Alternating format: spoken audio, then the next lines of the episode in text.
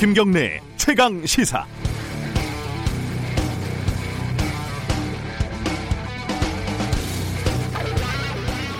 이재용 삼성전자 부회장이 구속이 되니만이 어, 채널A 재승인이 되니만이 검사장과 채널A 기자가 유착이 있니 없니 이 어지러운 상황에 참 웃지도 못할 시트콤 같은 에피소드가 하나 나왔네요. 이 와중에 채널A 쪽 관련 기자 중에 백 기자라는 사람이 얼마 전에 생일이었는데 삼성 쪽 홍보 라인과 회식을 가졌다고 합니다. 자랑스럽게 기자 본인이 SNS에 올려서 알려진 일이고요. 삼성 쪽에서 뭐 전무에 과장까지 4명이 출동한 걸 보면 꽤 중요한 자리였던 것 같고 반대쪽에서는 채널의 백 기자, 동아일보, 뭐 서기자 이렇게 참석을 했다고 미디어 오늘이 보도를 했습니다. 백 기자는 삼성 대학생 기자단 활동을 대학교 다닐 때 한 2년이 있었기 때문에 이게 사적인 모임이다 이렇게 주장을 했다고 합니다. 사진 속 케이크를 보면은 백 기자가 한 31살인 것 같아요.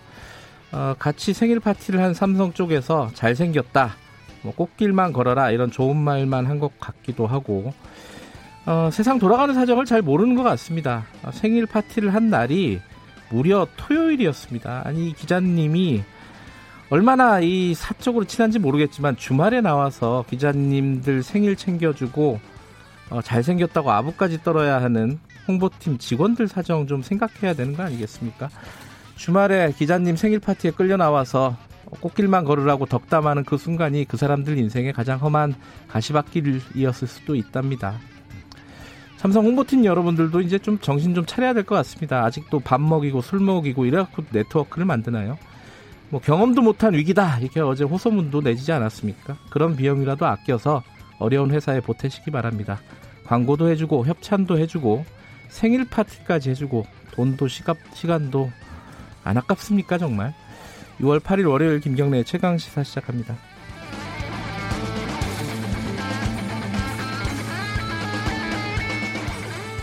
김경래 최강 시사는 유튜브 라이브 열려 있습니다. 실시간 방송 보실 수 있고요.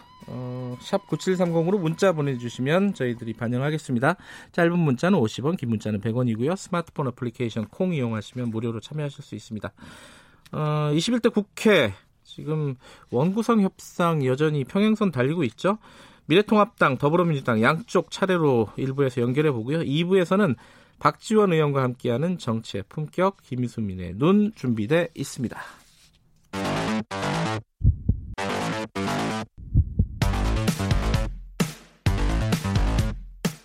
오늘 아침 가장 뜨거운 뉴스 뉴스 unboxing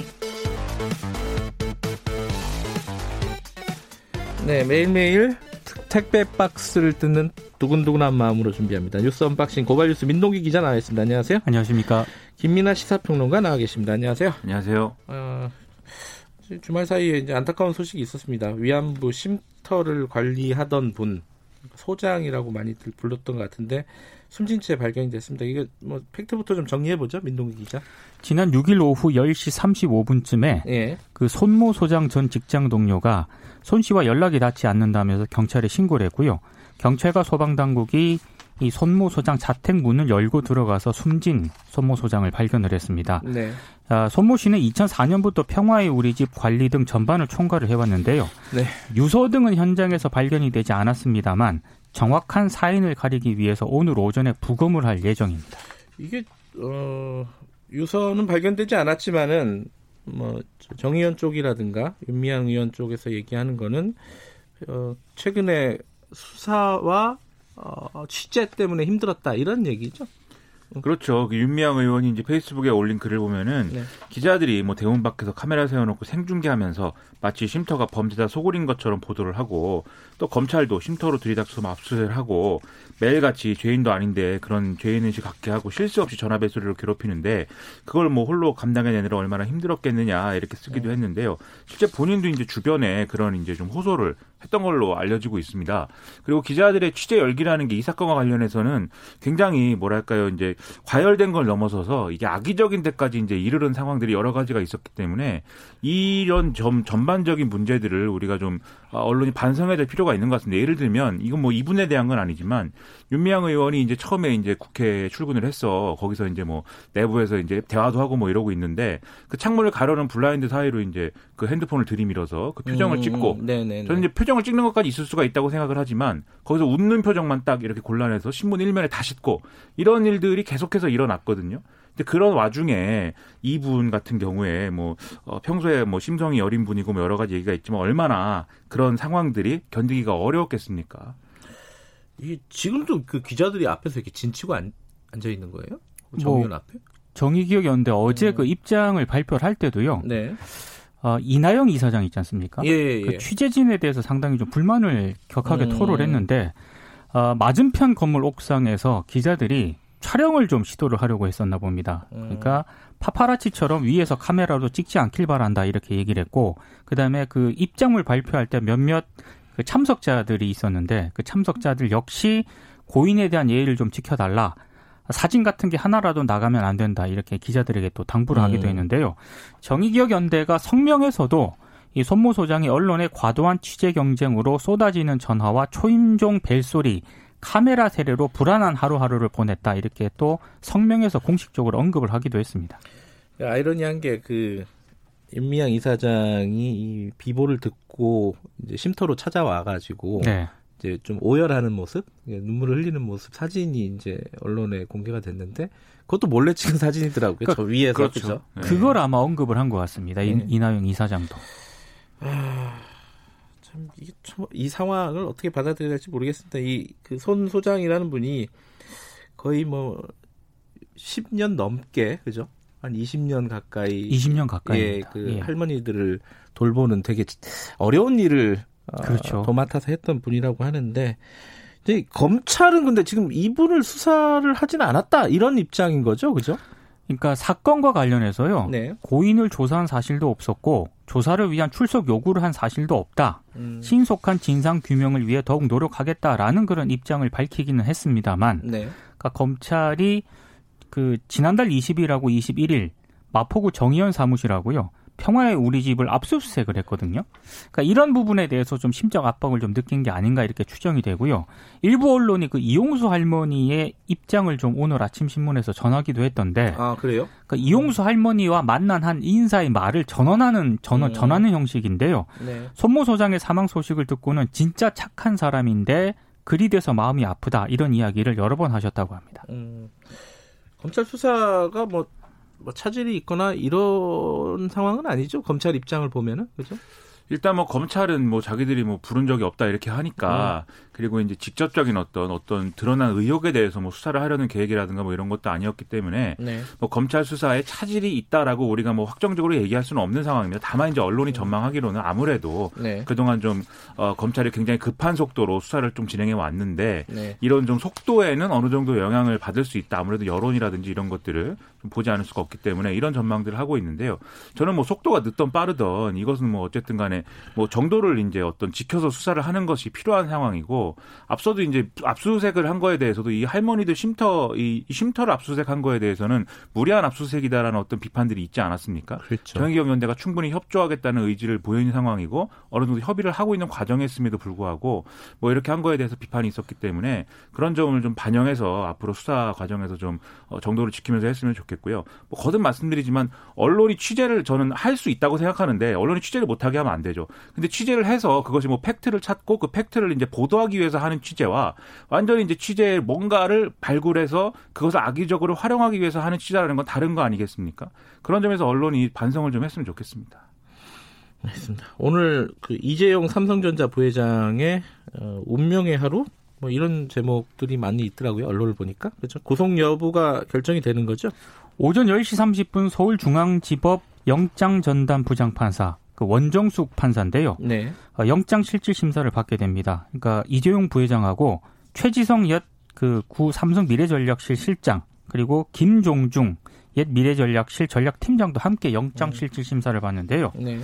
어, 삼성이 지난 4일 검찰이 구속영장을 청구를 하지 않았습니까? 네. 그 이후부터 삼성전자 커뮤니케이션 팀 명의로 지난 5일부터 7일까지 연속 3일 해명 자료를 배포를 했거든요. 이것도 되게 이례적이에요, 사실. 엄청나게 네. 이례적인데요. 아무래도 그 이재용 부회장 구속을 막기 위해서 상당히 총력전을 펼치는 그런 양상입니다. 근데 어제 그 삼성전자 커뮤니케이션 팀이 제목 그 보도 자료를 냈는데 제목이요. 언론인 여러분에게 간곡히 호소합니다. 이런 제목이고 아, 보도 자료 첫 문장을 제가 보니까 네. 삼성이 위기입니다. 이게 첫 문장입니다. 음. 그리고 삼성의 경영이 정상화돼서 한국 경제의 새로운 도약을 위해 매진할 수 있도록 길을 열어달라. 이렇게 호소하는 내용이 상당히 많이 들어가 있습니다. 어, 사실 이제 혐의가 어느 정도까지 검찰이 입증을 할 수 있느냐 이건데 어제 어제인가요? SBS 보도를 보면은 좀 새로운 내용들이 좀 있었습니다. 그죠? 이게 이제 뭐 문건 관련해서 계속 언론 보도 언론의 보도가 나오고 있는데 네. 뭐냐면 지금까지 어떤 뭐 이 분식 회계라든지 그다음에 여러 가지 이런 혐의들에 대해서 이종 부회장이 보고를 받았다. 그리고 보고용 문건이 존재했고 그 보고용 문건을 이제 보고를 하기 위해서 작성했다는 진술이라든지 이런 것들을 검찰이 이제 확보하고 있다 이런 보도였습니다. 음. SBS가 어제 보도한 것은 이 문건 제목이 이제 G 프로젝트라는 이름이었다는 건데요. G 프로젝트. 네, G가 뭐 거버넌스라는데 음. 저는 처음엔 건담인가 그렇게 생각을 했는데 무슨 말도 안 되는 G라는 것은 왜 G지? 뭐 근데 하여튼 거버넌스라고 그, 그 무슨 뜻인지 잘 모르겠습니다. 근데 네. 아무튼 G인데 그래서 이 보도에 이제 보도를 제가 인용을 하면 삼성의 최고 인재들이 모여서 그룹 회사들을 이렇게 저렇게 활용하면 승계를 할 수 있다라는 프로젝트 G라는 작전을 짰다는 증거이다. 뭐 이런 음. 내용입니다. 그래서 여기에 보면은 뭐 앞서 말씀드린 혐의에 대한 내용도 있지만 이건희 회장이 이제 쓰러진 뒤에 삼성생명 지분을 매각을 해서 뭔가 상속세 재원을 마련해야 되는 거 아니냐 뭐 이런 계획도 있다고 음. 하는데 이렇게 해서 상속세 재원을 마련하는 건 좋은데 아무튼 이런 총체적인 승계에 관한 계획을 짠 문건이 있다. 그리고 그 문건에 나오는 일환이 이제 이제 뭐 분식 회계라든지 이런 문제다. 뭐 이런 이런 얘기입니다. 이 문건을 포함해서 이제 승계와 관련된 계획을 어, 이재용 부회장한테 보고를 했는지 그렇죠. 그리고 보고를 했으면 그 보고를 받고 지시를 또 했는지 그게 쟁점 이게 쟁점이겠죠 아무래도 네. 그렇죠. 네. 그 지금 뭐 삼성 측 입장은 아무것도 보고받지 않았고 아무것도 몰랐고 아무것도 안 했다. 그리고 지금 분식 회계라고도 하고 무슨 뭐 시세 조정이라고도 하고 뭐 음. 여러 가지 얘기를 하고 있지만 네. 그런 것들은 다 근거 없는 의혹이고 법적으로 올바른 일만 했다. 이게 이제 삼성의 음. 입장입니다. 아니 뭐 보고 받고 지시를 했는지 뭐 그거는 상식적으로 판단할 수 있는데 이제 증거가 있느냐겠죠. 그렇죠. 법적으로는 그렇죠. 네. 근데 요번 어 영장 실질 심사 앞으로 이제 뭐 기소가 되면은 뭐 재판 과정도 마찬가지겠지만은 결국 또 이제 특수통들 어 이게 익숙한 이름들이 굉장히 많더라고요. 변호인들 명단을 보면은 그죠? 어 근데 삼성전자 법률 고문으로 최재경 그 그러니까요. 전 청와대 어, 민정 오랜만에 이름 듣는 네, 민정수석. 예. 최근에 변호사 업무를 중단하고요. 네. 삼성전자 고문직함으로 합류를 했다고 합니다. 그랬군요. 예. 음. 그리고 김기동 전 부산지검장 이동열 전 서울 서부지검장. 아, 요분 요분들은 요새 좀 핫한 분들인데 사실 그죠? 그 한명숙 전 국무총리 네. 사건을 수사해서 이름이 좀 오르내린 그런 당시의 부장 검사들이었습니다. 그렇습니다. 이동, 열 김기동. 예. 그리고 최윤수 전 국정원 이 차장도 이름을 올렸는데요. 예. 어, 굉장히 삼성 쪽에서는 전방위적으로 준비를 하는 것 같습니다. 최윤수 전 차장은 우병우 전 민정수석의 절친이다 이래가지고 뭐 아 그래요? 보도가 많이 나왔었죠. 과거에 네, 네. 우병우 전 민정수석을 중심으로 검찰, 네. 국정원 그리고 뭐 이 수사기관이 다 장악하기 위해서 네. 최윤수 이 검사를 국, 정원 2차장에 이제 내려보냈다. 뭐 이것 음. 때문에 말이 많았죠. 어, 뭐 삼성도 어, 가능한 자원을 다 동원할 것이고 그런 것 같습니다. 검찰도 마찬가지일 거고 오늘 일단 1차적인 어떤 뭐 판가름이라고 할까요? 음. 검찰은 아무래도 공격수 아니겠습니까? 네. 공격수들이 수비를 하고 있어서 저는 개인적으로 좀 불안합니다. 우리 삼성전자의 부회장님이 또 혹시 구속이 돼서 우리 경제에 큰 어떤 타격을 입힐 수가 있기 때문에 네. 저는 참 많이 걱정이 되고 그리고 저는 생일 파티는 필요 없습니다. 말도 안 되는 또 소리를 어를 이렇게 개그를 치시네. 아 근데 아직도 기자들하고 이렇게 생일날 만나고 술 먹고 그런지 전 처음 알았어요. 이거 되게 옛날 일이라고 생각을 했는데. 20년 좀 정도 기자 했는데 네. 한 번도 안 챙겨주는데. 아니 근데 저는 그 기자님이면 좀 창피할 것 같습니다. 생일 파티는 친구들이나 뭐 가족들하고 해야지 왜 왜 홍보팀하고 생일 파티를 하는지 잘 모르겠네요. 홍보팀하고 하면은 뭐 해달라는 거 다 해주니까요. 아이고야 이게 참 웃기도 참 어려운 일입니다. 자 오늘 국회 원구성 지금 어 아직까지는 뭐 합의점을 찾지 못한 것 같아요. 미래통합당하고 그 더불어민주당하고 어제 오후에 박병석 국회의장 주재로요. 네. 민주당 김태년 원내대표하고 미래통합당 주호영 원내대표가 이 회동을 가졌는데 네. 역시 이제 법사위원장 문제로 음. 접점을 찾지를 못했습니다. 그러니까 민주당은 법사위원장을 확보해야 한다 이런 네. 입장인 반면에 미래통합당은 어, 법사위 체계 자구심사 권한은 물론이고 어, 본인들이 법사위원장을 맡아야 한다 이런 입장을 고수를 하고 있는데요. 뭐 미, 민주당 같은 경우에는 국토위라든가 중소기업 벤처위 뭐 이런 쪽을 넘겨주는 안을 제시를 했고 네. 미래통합당은 그럼 우린 예결위를 양보할게 이렇게 나름 조정안을 제시를 했는데 접점을 찾지는 못했습니다. 그러면 이게 어떻게 되는 거예요 앞으로 전망을 해본다면? 앞으로 뭐 오늘 이제 오늘 최후의 협상을 좀 뭐 최후까지 최후의 최후까지는 아니지만 어쨌든 명목상으로 네. 최후의 협상을 진행을 하고 그다음에 양당에서 이제 의원총회를 또 하고 그래서 이제 오늘 과연 이걸 하느냐 마느냐가 결판이 이제 날 것 같고 만약에 안 되면 협의가 협의가 안 되면 이제 지금 어 박현수 국회의장이 상임위원장을 뭐 이렇게 어, 알아서 이제 선, 선출하도록 하는 알아서 배분을 하는 음. 이런 일로 이제 이어질 수가 있습니다. 그럴 경우에는 이제 어, 전체 상임위원장을 다 그러면 어, 일방적으로 선출하느냐 아니면 좀 여당에 해당하는 상임위원장들만 뭐 선 이 알아서 또 스스로 배분을 해서 선출할 거냐 이런 또 갈림길이 있는데 네. 아무래도 여당이 지금 장담하고 있는 18대 0이라는 그 스코어는 아무래도 여러 가지 부담이 있기 때문에 하기 어려울 것 같고 만약에 강행을 한다면 여당에 해당 여당이 가져가야 되는 지금 11대 7도 나오고 얘기가 여러 가지 나오지 나오고 있지 않습니까? 네. 여당이 가져가는 걸로 돼 있는 뭐 그런 정도의 상임위원장만 선출하는 방안이 있지 않겠는가 뭐 이런 얘기가 나오고 있고 네. 그래도 뭐 더 그래도 한 일주일이라든지 좀 시간을 갖고도 협상을 해보자라고 어, 국회의장이 중재를 서는 뭐 시나리오도 일부 가능할 것 같기도 합니다. 네. 네. 지금 어, 우리 브리핑 끝나면은 양쪽 당 연결 대변인 쪽 연결해가지고 어, 어떻게 돌아가고 있는지 좀 자세히 물어볼 거니까 이 얘기는 이렇게 정리를 하죠. 두 분 감사합니다. 고맙습니다. 고맙습니다. 예, 민동기 기자 그리고 김민아 시사평론가였습니다. 지금 시각은 7시 37분입니다. 당신은 일일 몇 강 하고 계십니까? 어제도 1강, 오늘도 1강. 김경래의 최강 시사 아니겠습니까? 하하하하하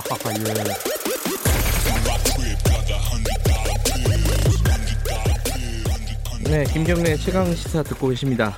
아, 여야 원구성 법정 시한이 오늘까지죠.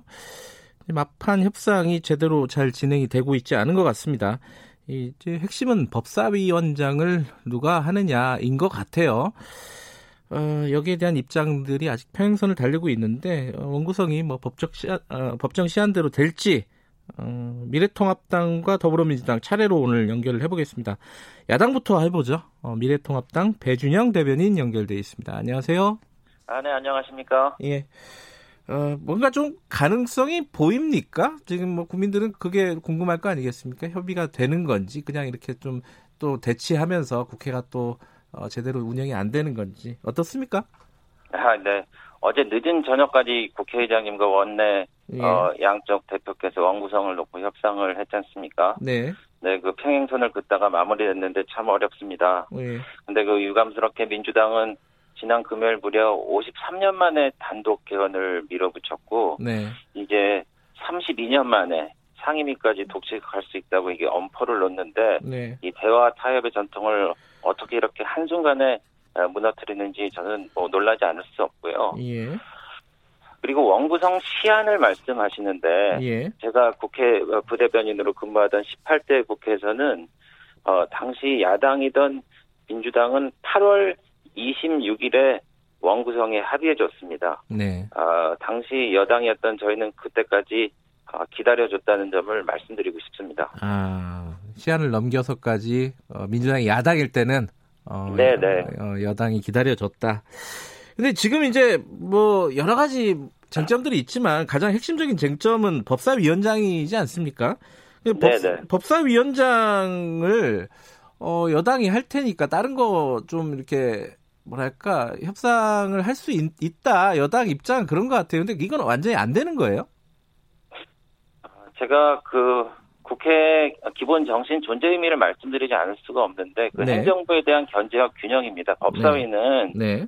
어, 어떤 법안의 그 마지막 gatekeeper라고 말씀을 드리고 싶은데 네. 이, 이 관례적으로 수십 년간 이 야당에게 이 법사위를 맡긴 것은 입법부를 통법부로 어, 그렇게 전락시키지 않게 하기 위한 어, 음. 그런 상호 간의 어, 접점이라고 생각을 합니다. 어, 제가 또 하나 말씀드리고 싶은 거는 금태섭 전 민주당 의원을 민주당 지도부에서는 그때 강제 당론을 어겼다는 이유로 징계하지 않았습니까? 그래서 국회법 114조 2항에는 의원은 국회의 아, 국민의 대표자로서 소속 정당의 의사에 기속되지 않고 양심에 따라 투표한다라고 어, 되어 있는데 말이죠. 네. 이런 상황이라면은 그 정부와 여당 지도부에서 결정한 어떤 법안과 예산도 어, 국회의원의 양심이라는 브레이크 없이 일사천리로 확정되지 않을까 어, 우려가 되고요. 네. 그렇기 때문에 어, 법사위의 존재 그리고 법사위가 어, 어느 쪽에서 정당한 일을 하느냐가 어, 중요하게 떠오르지 않나 그렇게 생각됩니다. 그러면은 그 민주당에서는 사실 이제 법사위원장 얘기도 위원장 얘기지만은 체계 자구 심사 이게 뭐 악용이 지금까지 됐고 어 그리고 지금 필요하지 않다라는 입장이잖아요. 그래서 네, 그거를 네. 좀 없애자는데 그거는 서로 간에 좀 합의가 되는 부분입니까? 위원장을 떠나서요. 보고, 예. 네, 저희 보고 발목 잡는다고 말씀하시는데 저희는 네. 발을 잡고 싶지 않고 손을 맞잡고 싶습니다. 네. 예, 예. 저희 그 체계 자구 심사권은 어, 들어온 법률이 기존의 법률과 헌법과 이렇게 상충되지 않나 살피는 입법의 핵심적인 그 행위거든요. 네. 예. 실제로 많은 성과가 있었고 네. 이것을 지금 민주당에서는 일하는 국회 추진단인가라는 걸 연구해서 뭐 외주까지 준다는데 이거는 네. 국회 권능과 책임을 스스로 무너뜨리는 행위라고 보고 음. 있습니다. 네. 그리고 지난 20대 국회를 지켜보십시오. 결국은 어, 패스트 트랙을 통해서 모든 어, 의사를 다 관철시키지 않았습니까? 네. 이제 굳이 법사위원장까지 맡아갖고 어떻게 보면 ultra fast track이라고 할까요? 음... 그 왜 그런 거를 꼭 만들어야 되는지 네. 어, 저희는 좀 궁금해집니다. 그러면요, 이제 여당에서 어, 야당의 입장을 받지 않고 만약에 뭐 강행을 한다고 하면은 어, 그런 상황이 놓여지면은 야당의 선택지는 뭐가 있을까요? 지금? 아, 저희가 야당의 선택지가 그렇게 많지 않다는데 저희 문제가 있습니다. 네. 그래서 어, 저희가 어떻게 하느냐 이게 저희가 의총을 통해서도 결정을 할 텐데 네. 이런 이런 말씀을 드리고 싶어요. 국회에서는 소수가 반대하는데 다수가 일방적으로 표결로 밀어붙이는 것을 표현하는 단어가 있습니다. 뭔지 아십니까? 어, 모, 모르겠어요. 이게 바로 날치기입니다. 아, 예, 예, 네, 예. 네. 김태년 아... 민주당 원내대표님도 2008년 12월 13일 날 예. 한나라당이 주도해서 그 예, 정부 예산안 처리한 거를 표결로 했거든요. 네. 그것을 일방적 날치김과 동시에 무효라고 말씀하셨는데 예. 그 역지사지 해주셨으면 좋겠어요. 예. 그, 그 민주당이 저희 힘없는 지금 야당을 뭐 밀어붙인다고 그러면은 네. 저희는 국민과 함께 맞서는 거 외에 뭐 다른 방법이 있겠습니까? 그 국민과 함께 맞선다는 뜻이 뭐 장외투쟁 이런 거를 말씀하시는 건가요?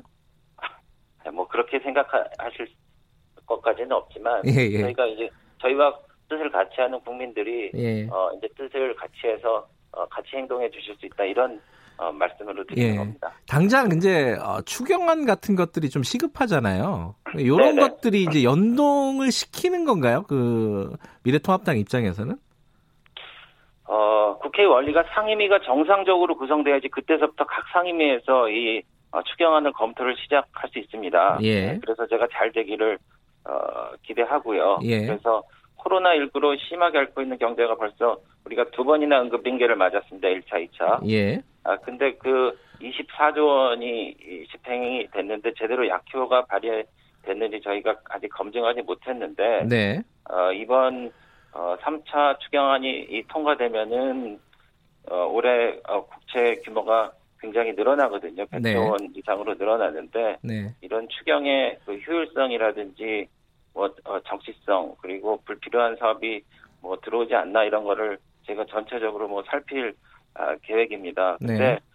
저희가 저희도 정말 상임위를 정상적으로 제때 어, 만들어서 저희가 어, 밤을 며칠 밤을 새더라도 국민들에게 꼭 필요한 추경안이 어, 빨리 이, 어, 이제 들어가서 우리 경제가 되살아나기를 바라는 바람이고요. 네. 이것은 어, 저희의 손에 달려 있다기보다는 네. 이제 민주당에서 어, 떻게 국회 운영을 하느냐, 상임위를 어떻게 구성하는데 예, 예. 아, 말하자면 성의를 보이느냐 이거에 달렸다고 저희는 어, 보여집니다. 자, 마지막으로요. 그 박병석 네.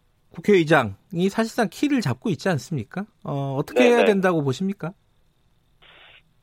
아, 박병석 국회의장님께서 예. 어, 이제 어, 대승적으로 어, 판단을 해주실 거라고 생각을 합니다. 네. 그 요즘 법대로 어, 많이 하자는 얘기가 있는데 네. 그 이혼문 조정 법적이나 자동차 뭐 사고 현장에서 제일 마지막에 하는 말이 뭡니까?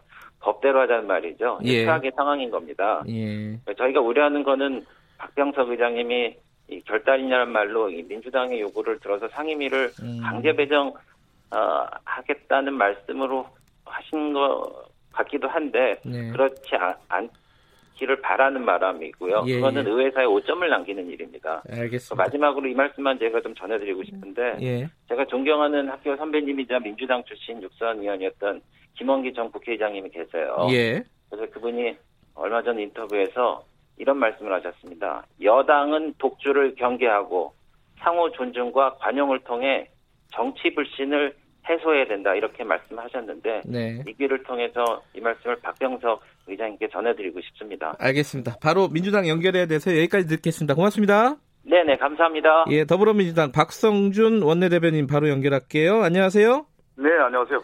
예. 어 지금 그 미래통합당 연결을 했었는데 네네네. 어좀 예전에는 자기들은 기다려줬는데 지금 민주당 너무한 거 아니냐 이거잖아요 한마디로 이거 이거 어떻게 보십니까? 지금은 이제 어, 상황, 시대 상황을 좀 볼 필요가 있을 것 같아요. 예. 코로나 19라고 하는 엄중한 시대, 예. 위기의 시대 아니겠습니까? 아주 상황이 이제 급박하기 때문에 네. 국가적 위기라는 표현들을 좀 쓰지, 쓰지 않습니까? 그렇기 네. 때문에 민생 문제도 상당히 어려운 점에 있고요. 네. 그래서 기다릴 시간이 사실 없습니다. 6월에 음. 국회를 열어서 일하는 국회를 만들어야 되고 추경안도 네. 통과시켜야 되고 네. 할 일들이 태산 같은데 언제 음. 예전에 보니까요. 예. 13대부터 20대까지 원구성의 41.4일, 평균이 40일이 넘었습니다. 네. 지금 시기에 40일 넘기면 되겠습니까? 그 음. 정해진 날짜에 따라서 일을 진행하는 것이 맞다 이렇게 말씀드리겠습니다. 상황이 다르다 이런 말씀이신데 예, 지금 상황이 상황이다? 다릅니다. 과거의 음. 상황과 지금 코로나 19 시대 이후의 상황은 엄연하게 다릅니다. 또 그 말씀도 하셨어요. 지금 미래통합당 배준영 의원은 어 이 협의하고 합의하는 네네. 게 중요하지 법대로 하자 이거는 맨 마지막에 하는 말 아니냐 지금부터 법대로 하자 그러면 안 되는 거 아니냐 이 말에 대해서는 뭐라고 말씀하시겠어요? 네, 그 과거에는 이제 협의라고 하는 표현을 많이 썼는데요. 네. 아, 실질적으로 지금 상황에 봤을 때는 어, 나눠 먹기 하자는 뜻이거든요. 지금. 아, 어, 나눠 먹기 하자. 네, 나눠 먹기 음. 하자는 뜻인데 그러다 보니까 역대의 상임위원회 배분을 했는데 실제 이제 법사위라든가 예결위가 이제 야당이 가져가지 않았습니까? 네. 결국에는 뭘 가져 뭐 결과가 어떻게 됐습니까? 식물국회하지 않았습니까? 음. 제대로 그 역할을 하지 못했고 네. 실질적으로 국회가 숨을 제대로 모셨다라는 거죠. 네. 그 그것을 한번 좀 반성할 필요가 있을 것 같고요. 네. 이제는 과감하게 에, 나눠 먹기가 아니라 네. 일하는 쪽으로 그 실질적인 어떤 상임위원회 배분이 있어야 된다라는 것이 예. 여당의 입장이고요. 그 일을 해서 책임지고 또 거기에 대한 어떤 결과에 대해서 어, 민심을 얻겠다라는 것이 이제 민주당의 입장인 것입니다. 법사위를 민주당은 꼭 해야 된다 이런 거죠 지금 입장은 그렇죠 예예 예. 음... 근데 제가 좀 오늘 이거 하나 꼭 짚어드리고 예. 싶은 게 하나 있는데요 이 법사위원장 문제가 지금 상임위 원구성에 있어서 네. 가장 큰 쟁점이 되고 있는데 이 법사위 안에서도 이제 체계작구 심사권이 본질 아니겠습니까? 네. 어, 워낙 뭐 그 얘기를 많이 해서 시청자분들도 좀 알고 계실 텐데 예, 예. 세계는 이제 다른 법률과의 어떤 충돌의 문제, 자꾸는 어, 용어의 어떤 문제 이것을 네. 가지고 법사위가 발목을 잡고 있었다는 건데 네. 이 문제에 대한 인식을 주호영 원내대표도 갖고 있었습니다. 네. 제가 자료 조사를 하다 보니까 2006년도에 주호영 원내대표가 당시 네. 이제 한나라당 시절이죠. 예. 어, 대표 발의를 했습니다. 법사위에 대한 문제의식을 갖고 음. 그 답을 내놨어요. 그 네. 답이 어떤 거였냐면 17대 국회 당시에 2006년 1월 6일에 법사위의 체계작구 심사권을 폐지하고 음. 어, 별도 기구인 특유의 그 기능을 이관하자라는 네. 국회법 개정안을 내놨다는 겁니다. 어, 이 당시에 2006년도면 노무현 대통령이 어, 이제 열린 열린 우리당이었죠. 그 네. 시절에 야당의 이제 국회의원이었는데 지금 당시 야당의 국회의원으로서 주호영 원내대표는 체계작구 심사권을 폐지하자는 음흠. 대표 발의를 했는데 네. 지금은 또 야당의 원내대표로서는 체계작구 심사권을 놓지 않겠다. 네. 법사위원장은 반드시 야당이 가져야겠다라는 얘기는 어, 상당히 좀 논란이 될 수밖에 없는 얘기고요. 예. 또그 답을 이미 주호영 원내대표가 2006년도에 냈다는 생각이 듭니다. 그래서 네. 어, 초심 얘기 많이 하는데 2006년도에 왜그 그 체계작구 심사권을 폐지안을 냈는지를 좀 되돌아보고 예. 어, 원활하게 국회가 가기 위해서는 무엇이 필요한지를 좀 그 답을 다시 내놨으면 합니다. 체계작구 심사권을 만약에 네. 법사위에서 빼고 다른 데로 이관을 한다면은 위원장 자리는 그럼 야당에 줄 수 있는 건가요? 아, 그거는 좀 다른 기능을 좀 봐야 될 것 같아요. 법사위원장의 음. 본연의 이제 문제가 있기 때문에 네. 야당이 그동안에 법사위원장을 가지면서 네. 상원 역할을 하고 법안 처리율도 매우 낮지 않았습니까? 네. 그래서 김태룡 원내대표는 이 법사위의 기능을 제 역할을 하기 위해서는 어, 집권 여당이 가져와야 되고 네. 일하는 국회를 만들기 위해서 일하는 국회법을 통해서 네. 법사위의 기능 조정을 하자는 것이 민주당이 아닙니다. 음. 어, 전체적인 큰 그림을 그리자는 거죠. 그것은 법사위 기능뿐만 아니라 상임위 중심의 국회 운영을 하고 또 상시 국회를 열고 또 법사위원회의 체계작구 심사권을 폐지하면서 기능 조정을 하자라는 것이 민주당이 아니기 때문에 전체적인 큰 틀에서 접근하자라는 생각을 갖고 있는 것입니다. 어쨌든 네. 지금 뭐 합의가 쉽지가 않은 상황이기도 그렇죠, 한데요. 그렇죠. 그러면 예, 예, 예. 그러면 표결로 가는 건가요? 내일? 아 오늘이죠 오늘. 아 오늘. 오늘. 예. 2월 8일이 오늘인데 예. 아 어제 이제 제 제게 어, 김영진 원내 수석이 문자를 보냈더라고요. 예. 한 9시쯤 보냈습니다. 진전이 없었다. 상당히 음. 그한 문장만 보내왔던데 네. 얼마나 무거웠는지 제가 이제 마음으로 좀 느꼈는데 네. 어, 오늘 이제 민당은 아, 9시 반에 9시부터 이제 최고위원회가 열리고요. 네. 10시 30분에 의총이 열립니다. 네. 어, 그 와중에도 어, 야당과 어, 협상을 통해서 네. 어, 이 문제를 좀 해결하고자 하는 노력을 계속 기울일 것이고요. 네. 어, 절차적 과정은 분명히 남아 있는 것 같습니다. 네. 10시 반에 이제 의총을 통해서 네. 어, 당이 어떤 결정을 내릴지 좀 지켜봐야 음. 되겠습니다. 음. 알겠습니다. 서로 접점이 아직까지는 보이지 않는데 정치라는 게 또 이런 상황에서 또 돌파구를 마련하는 거니까요. 오늘 예. 양쪽 당 여기까지 듣게요. 고맙습니다. 예, 감사합니다. 예. 더불어민주당 박성준 의원이었습니다. 앞에는 미래통합당 배영, 배준영 의원이었고요. 김경래 최강사 1분 여기까지 하죠. 잠시 후 2부에서는요. 정치의 품격 박지원 의원과 함께 지금 북한이 최근에 좀 이상하지 않습니까? 이게 어떻게 돌아가는 상황인지 어, 자세히 좀 얘기를 좀 해보겠습니다. 원구성 협상에 대해서도 한번 얘기를 들어보죠. 김수민의 눈도 기다리고 있습니다. 지금 시각은 아 잠시 후 8시에 뵙겠습니다.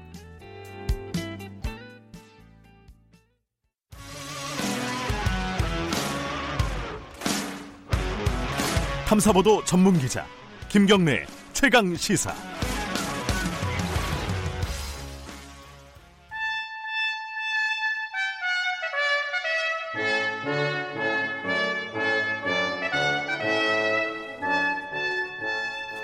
네, 김경래 최강 시사 2부 시작하겠습니다. 매주 월요일 영원한 현역 박지원 전 의원과 함께하는 고품격 본격 정치 토크 박지원의 정치의 품격 오늘도 박지원 전 의원 나와 계시지 않고 전화로 연결하겠습니다. 안녕하세요.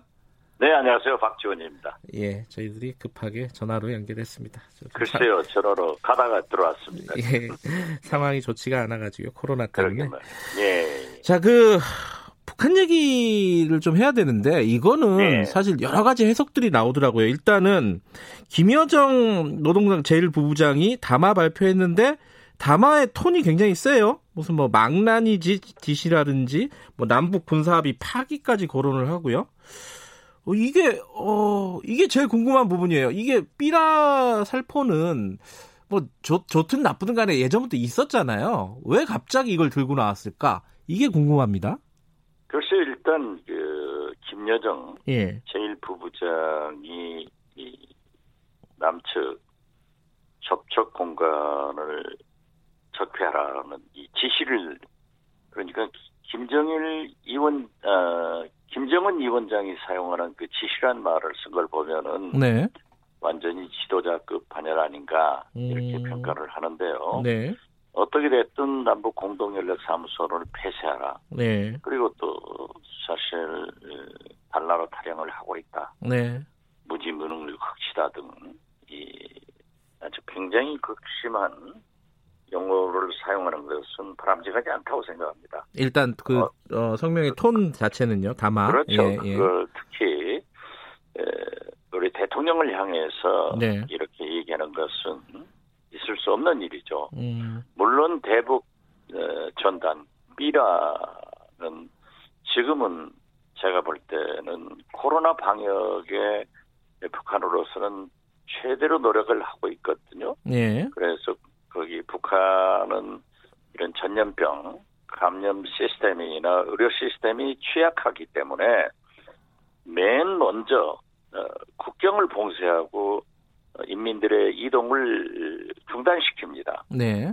그리고 제가 알고 있기로는 탐문한 바에 의하면은 지금 현재 중국 단둥 등에서 들어가는 이 아주 그 화물도 제한돼 있거든요. 네. 이러한 물품들이 들어가면은 그것 자체도 방역을 철저히 해가지고 음. 이제 북한에 배포를 하는데 이 지금은 혹시라도 네. 우리가 보낸 삐라에 이 방역 문제가 더 민감하기 때문에 네. 이러한 반응을 보이지 않는가 네. 이렇게 생각을 합니다. 아 근데 뭐 그 코로나 때문에 그렇다라고 100% 얘기할 수는 없는 거 아니에요? 정치적인 의도가 아, 그렇죠. 좀 깔리지 않았을까요? 예. 아, 물론 그렇죠. 예. 그러니까 지금 노동신문을 네. 통해서 네. 이렇게 하는 걸 보면은 음, 북한 자체 내의 예. 인민 통치, 정치적 목적이 있고 또 사실 요지부동하지 않고 있는 트럼프 대통령을 향한 메시지이며 네. 어, 우리 문재인 대통령을 직접 공격하는 것은 성동격서죠. 네. 예. 결국 미국을 움직이 달라 음. 이런 다각적인 메시지가 다용도로 지금 하고 있는 것 같아요. 네. 그러니까 우리 정부로서는 뭐 통일부에서 남북 정상 간 합의를 준수하겠다 하는 정도의 해응은 바람직하고 사실 B라는 백해 무익합니다. 네. 네. 아, 뭐 제가 정부에 있을 때도 보면은 대개 가서 휴전선에 걸려요. 아, 예, DMZ 예. 안에 다 걸려요. 잘 넘어가지도 못한다. 네, 예. 넘어가지도 못하고 어떻게 됐든 우리가 군사 합의를 했으면은 준수해야 되는 것 아니에요? 음. 네, 그래서 그런 의미에서 보면은 물론 어, 탈북 인들의 심정은 이해하지만은 네. 어, 국익을 위해서 하지 않아야 된다. 음. 아, 저는 그렇게 생각합니다. 백해무익합니다. 근데 지금 박지원 의원님도 이 대북전단 이 살포 방지법을 제정을 촉구를 하셨잖아요. 아 그렇죠. 네. 해야죠. 예. 네. 왜냐하면 네. 이 접경 지역에 사는 주민들은 뭐 엊그제 김포시장 등도 접경 지역 그 자치단체단들도 정부에 건의하고 있지 않습니까? 네. 네. 근데 이제 이게 이 청와대에서도 얘기가 나왔잖아요. 이 대북 전단 살포 중단 법률안을 검토를 하고 있다. 근데 이게 오래 전부터 검토를 하고 있는데 네. 오비령으로 이번에 그렇게 북한이 이 공격을 하니까 네. 우리나라에서 급조됐다. 음, 음, 네. 해가지고 네. 김여정 하부, 하명법이다. 아, 예, 예, 예. 네, 이건 좀 오해인 것 같아요. 네. 아, 근데 이제 뭐 예컨대 태영호 의원 같은 경우에는 이게 이 북한에서 한마디 한다고 우리 정부가 이렇게 강경 대응을 하는 거는 좀 바람직한 모습이 아니다. 이렇게 얘기를 했거든요. 요건 어떻게 보세요? 어, 뭐가 강경 대응입니까? 아니, 뭐가 강경 대응이에요? 음... 우리가 총을 쏩니까? 우리가 삐라를 보냅니까? 네. 어, 이거 하지 말자고 하는 법안을 기, 에, 오래전부터 추진해 왔고 네. 또 사실 그 강원도 경기도 접경 지역 분들은 비라 살포를 못하게 네. 주민들 스스로가 보초를 섰지 않습니까? 음. 이런 걸 가지고 뭐가 강경 대응이죠? 음, 강경 대응 자체도 아니다 이런 말씀이시네요. 아, 그렇죠. 어. 음, 그리고 이 법안은 빨리 마, 마련해야 된다는 입장이신 거죠? 저는 그렇게 생각합니다. 음. 그리고 정부에서 오래전부터 추진해 왔다. 네. 예. 근데 지금 약간 요번 상황에서 어, 의외라고 할까요? 음, 좀 보기 드문 모습은 김여정 노동당 일부 어, 부부장 얘기가 마치 뭐 김정은 위원장 얘기처럼 이렇게 굉장한 무게감을 가지고 있는 것 같다 북한에서 이런 느낌이 있어요. 이건 어떻게 보십니까? 아, 그래서 제가 뭐 네. 적폐적 지시 네. 이런 지시라는 말은 김정은 위원장 최고 지도자만 쓰는 용어인데 네. 에, 김여정 제1부부장이 이렇게 쓴 것은 거의 지도자급 반열로 생각한다. 음. 그리고 지금 그 저는 그 굉장히 중시하는 게요. 예. 남측 접촉 공간을 적폐적 운운하면서 어떤 경우에도 남측과 어, 대화를 하지 못한다 하는 것을 암시했는데 네. 이것은 어떤 의미에서 보면은 부차적 이득도 돼요.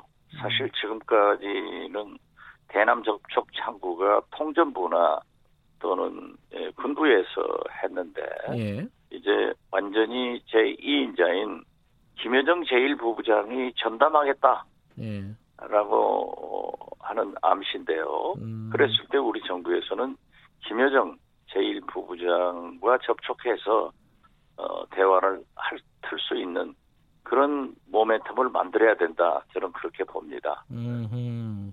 오히려 김여정과 이 통로를 만들 수 있는 기회로 삼아야 된다 이런 아, 말씀이십니까? 그렇죠. 예, 어. 그렇죠. 예. 음, 알겠습니다. 이번 일은 뭐 어떻게 진행이 될지 좀 더 지켜보도록 하고요. 국회 얘기 좀 넘어갈게요. 그 좀 전에 저희들이 미래통합당하고 더불어민주당 쪽 대변인들 연결을 해봤는데 이 원구성 협상이 합의점을 못 찾는 것 같습니다. 이 지금 상황은 어, 그럼 강행을 하게 될까요? 어떻게 예측하십니까? 이건 돗자리 오늘 하나 깔아드려야 될 것 같습니다.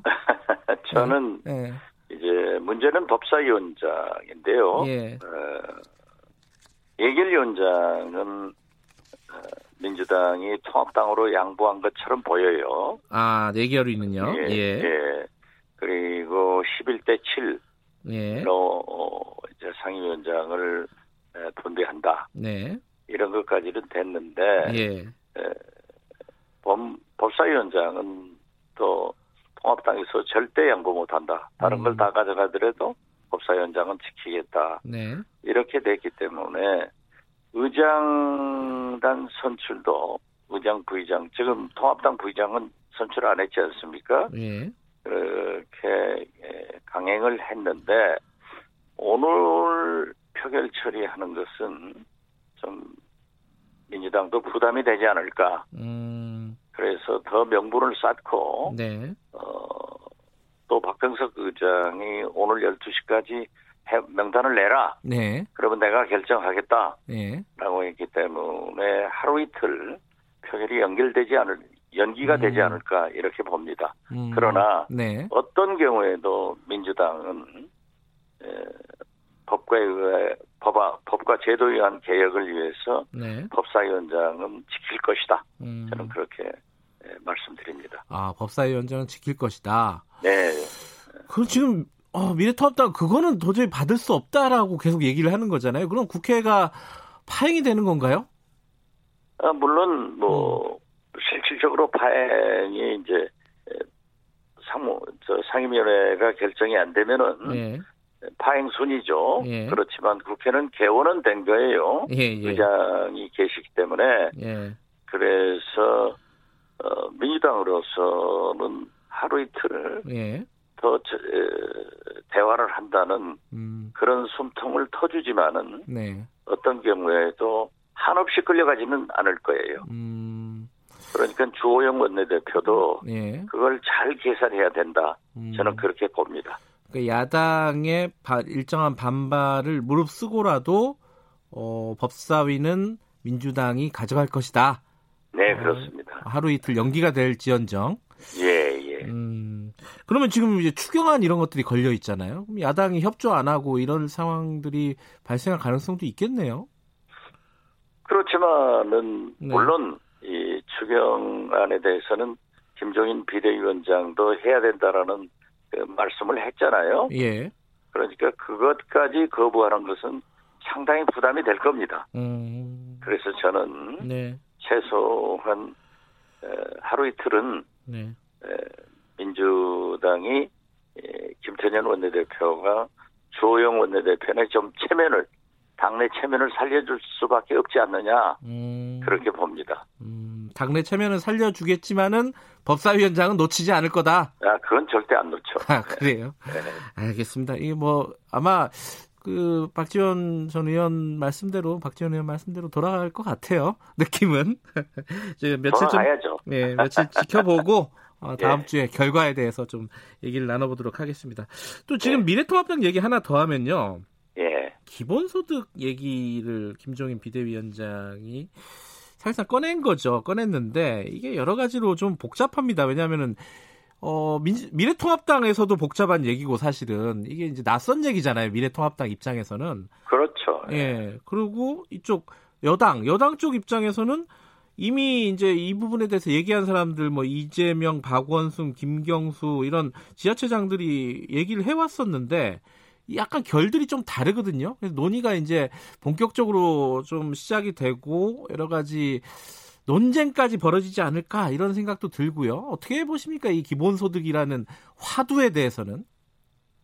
어, 굉장히 김종인 위원장이 제가 예. 예. 측한 대로 메시지를 많이 던지고 네. 지금 보수인 통합당의 비대위원장으로서 네. 어, 진보적인 어떤 의미에서 보면은 정의당이나 예.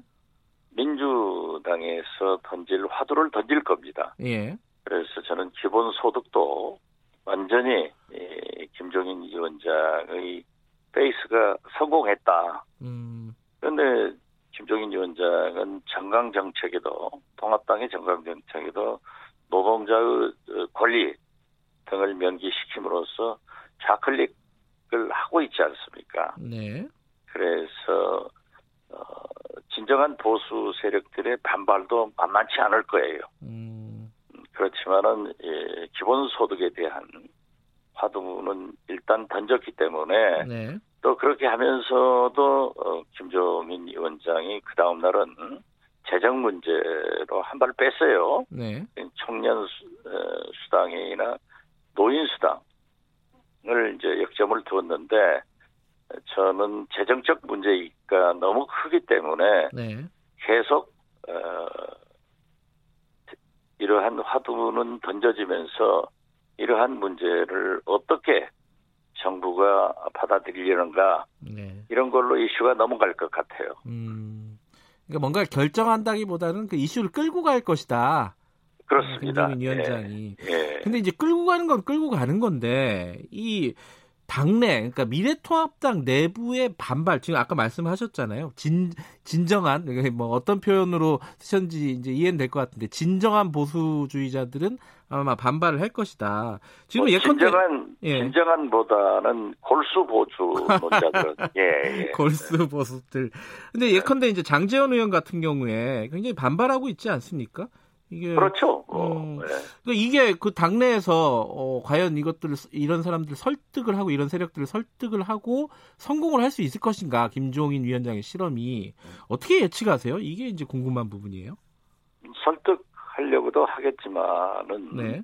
이미 보수 언론에서는 상당히 비판적 시각으로 어, 김종인 위원장을 보도하고 있더라고요. 예. 에, 그런 걸 보면은 저는 에, 어, 박성민 컨설턴트 정치 컨설턴트의 글을 보더라도 네.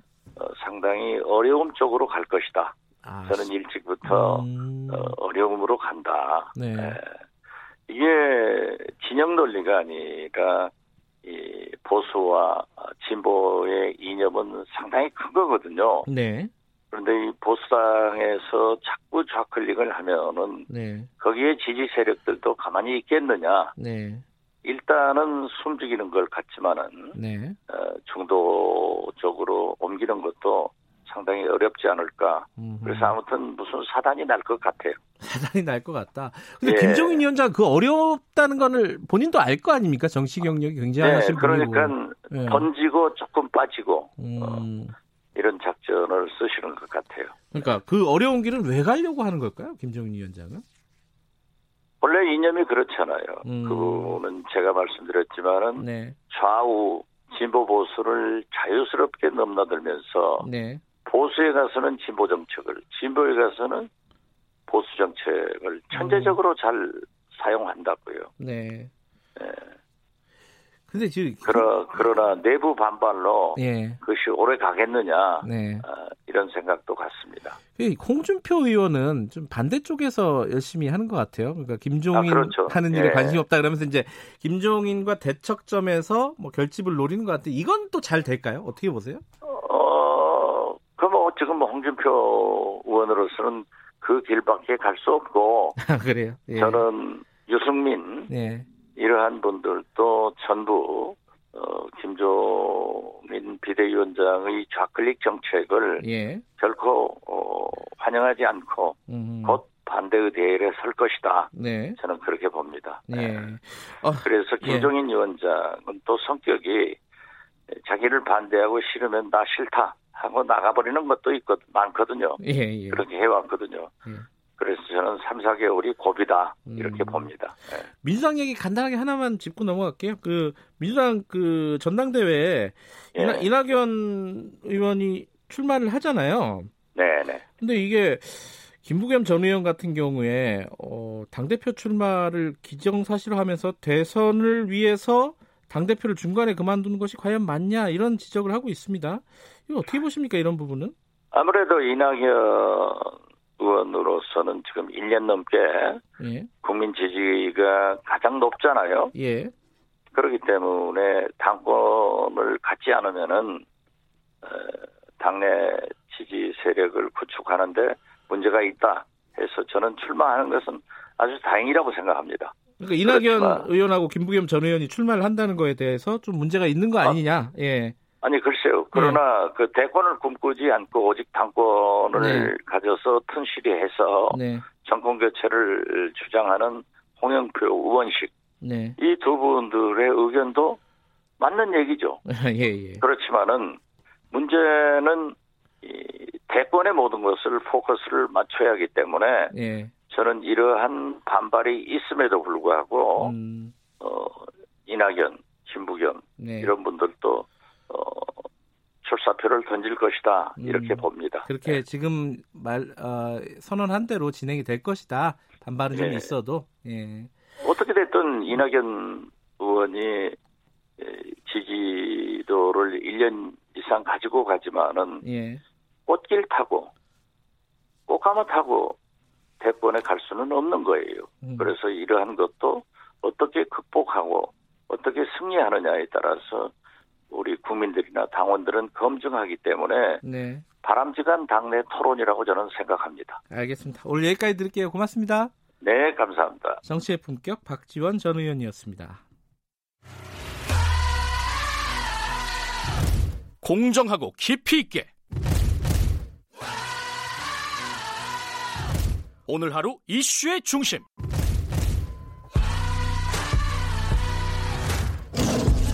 김경래 최강 시사.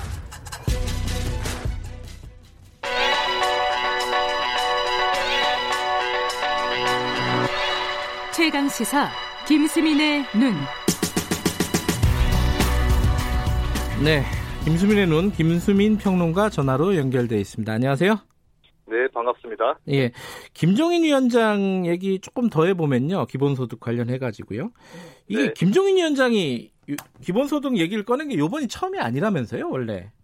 아, 그렇습니다. 2016년 총선 끝나고 나서 네. 기본소득에 대해서 논의가 정치권에서 조금 있었는데요. 네. 어, 통합당에서는 김태현 의원이 당시 새누리당이죠. 네. 그 얘기를 꺼냈었고, 김종인 당시 민주당 비대위 대표도 어, 기본소득 관련한 논의를 조금 꺼냈습니다. 그러다 네. 보니까 당시에 2016년 7월에 어, 서강대학교에서 지구 기본소득 네트워크 총회가 열렸었거든요. 네. 여기에 이제 보통 이 자리는 뭐 시민운동가 출신들이 많기 때문에 네. 그 화환이 하나 배달이 됐답니다. 그 음. 그 화환이 하나만 딱 배달이 되는데 그것이 바로 김종인 대표가 보낸 것이었다. 네. 네, 그쪽이 뭐 화환 받고 주고 하는 그런 문화가 되어 있는 단체가 아니었는데 좀 이례적이었다 이런 평가도 아. 어, 후일담으로 전해지고 있습니다. 그랬군요. 근데 그 사실 기본소득이라는 게 여러 번 이제 저희들이 얘기를 했지만은 이게 진보 진영만의 의제는 아닙니다 절대로. 어, 보수적인 버전이 있고, 뭐, 김부겸 전 장관도 그런 부분에 대해서 경계하는 입장을 내놓기도 했고요. 어, 어떻게 봐야 될까요, 이거는?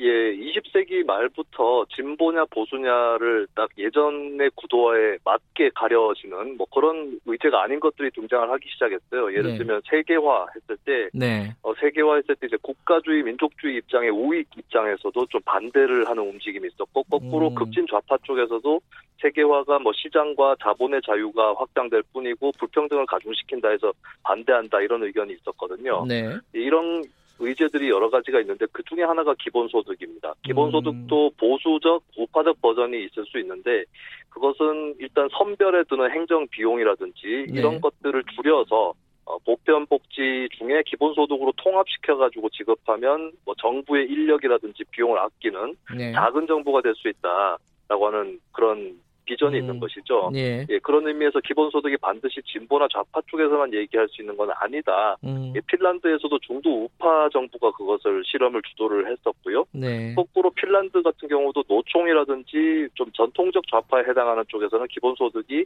복지 축소의 일환이 될 수 있다면서 반대를 하고 음. 있습니다. 네, 네, 예, 네. 그런 의미에서 김부겸 전 의원도 보수적 버전이 있을 수 있다. 특히 김종인 위원장이 그럴 수 있다라고 하는 그런 경계론을 음. 내놓은 거죠. 음. 근데 뭐 보수적 버전이든 진보적 버전이든 간에 미래통합당에서 이 기본소득이 당론이나 뭐 이런 수준으로 진행이 될지는 좀 미지수예요.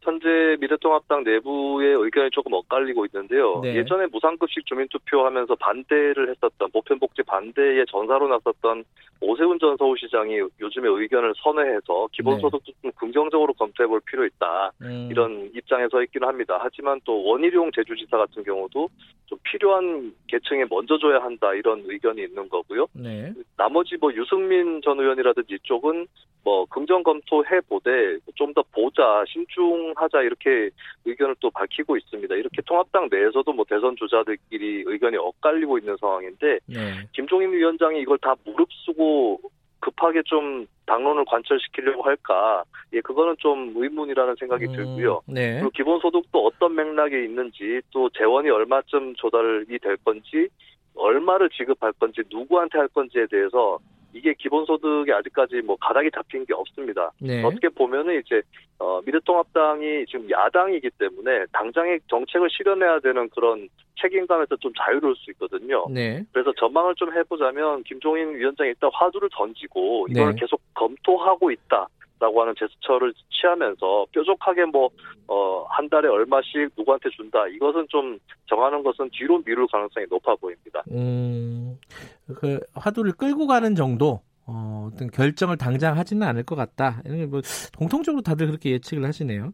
민주당에 이제 이게 일정 정도 영향을 주겠죠, 당연히. 예, 김종인 위원장의 이 화두는.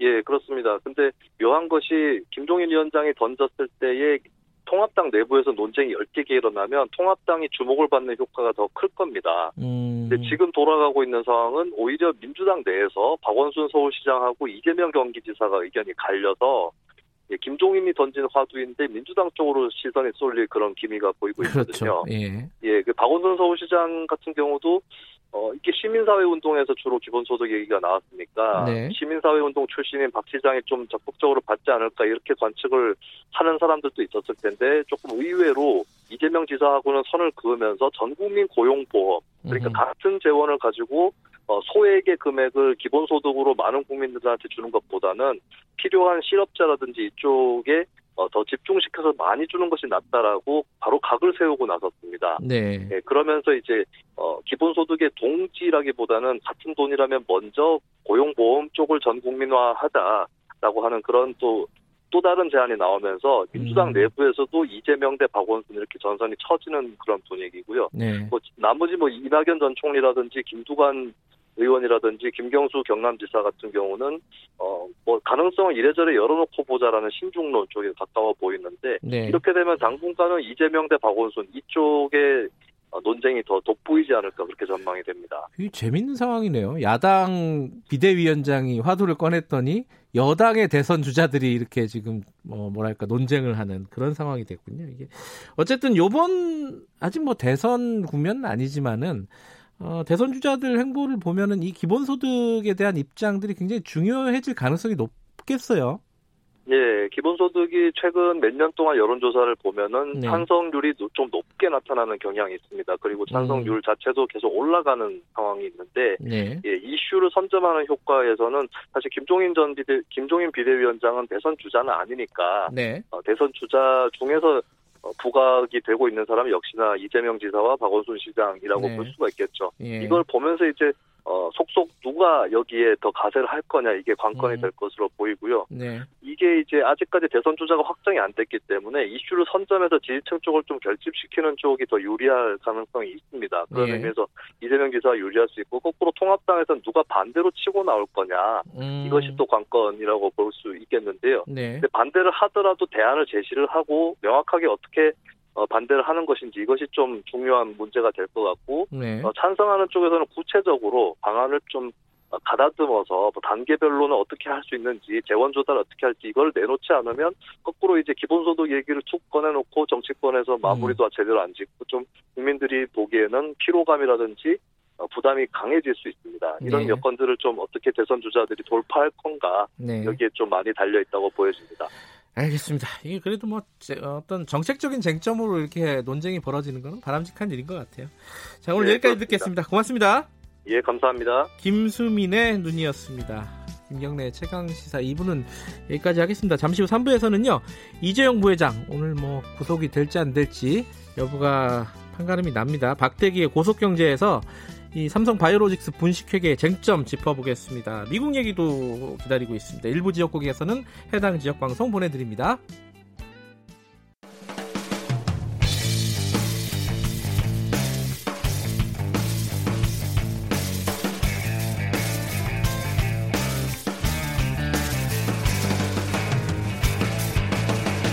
김경래의 최강 시사.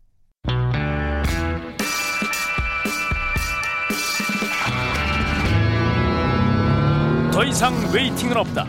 박대기의 고속 경제. 네, 더 이상의 기다림은 없다. 박대기의 고속 경제 KBS 박대기 기자 전화로 연결되어 있습니다. 안녕하세요.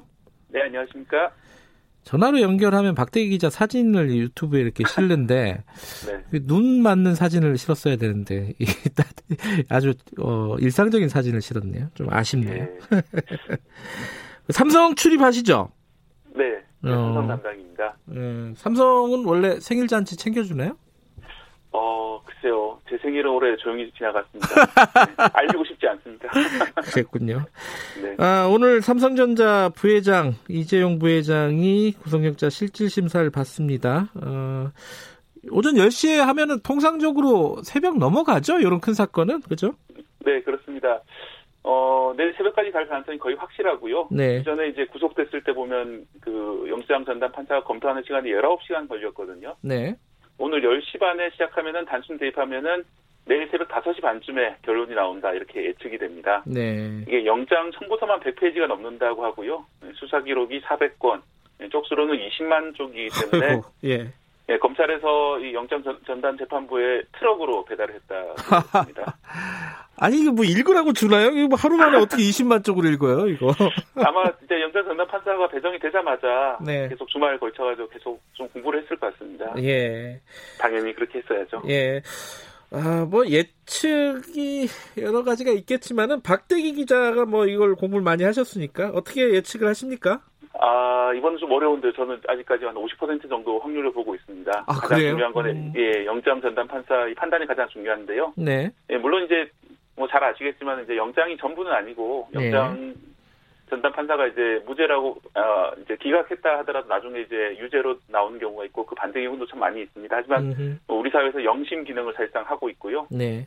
어, 영장 전담 판사가 판단하는 몇 가지 툴이 있지 않습니까? 예를 들어서 사안의 중대성 문제를 따지게 되는데 네. 이번 사안은 뭐 다들 아시겠지만 우리나라 최대의 재벌 관련 사안이고 관련된 이제 금액도 몇 조 원대 이르기 때문에 사안의 중대성이 분명히 있습니다. 네. 그리고 어, 이재용 부회장 측에서 혐의를 일관되게 부인하고 있기 때문에 이런 경우는 이제 증거인멸 우려가 있다라고도 봅니다. 음흠. 하지만 좀 영장이 기각될 가능성도 있다고 보는 것이 이제 이영 부장 같은 경우에는 도주 우려가 없고 네. 이미 검찰에서 압수한 내용이 많기 때문에 뭐 증거는 충분히 가지고 있지 않냐 검찰에서 이렇게 판단할 음. 수 있고요. 네. 가장 중요한 것이 이제 다툼의 여지가 있다라고 볼 가능성인데요. 범죄 혐의가 소명이 됐느냐 안 됐느냐 요거죠. 예. 네, 그렇습니다. 범죄 혐의가 어느 정도까지 소명이 됐느냐가 문제인데 예. 20만 페이지나 되고 워낙 복잡한 사건이기 때문에 네. 아직 충분한 소명에 이르지 않았다. 즉 다툼의 여지가 있다라고 볼 가능성도 음. 있습니다.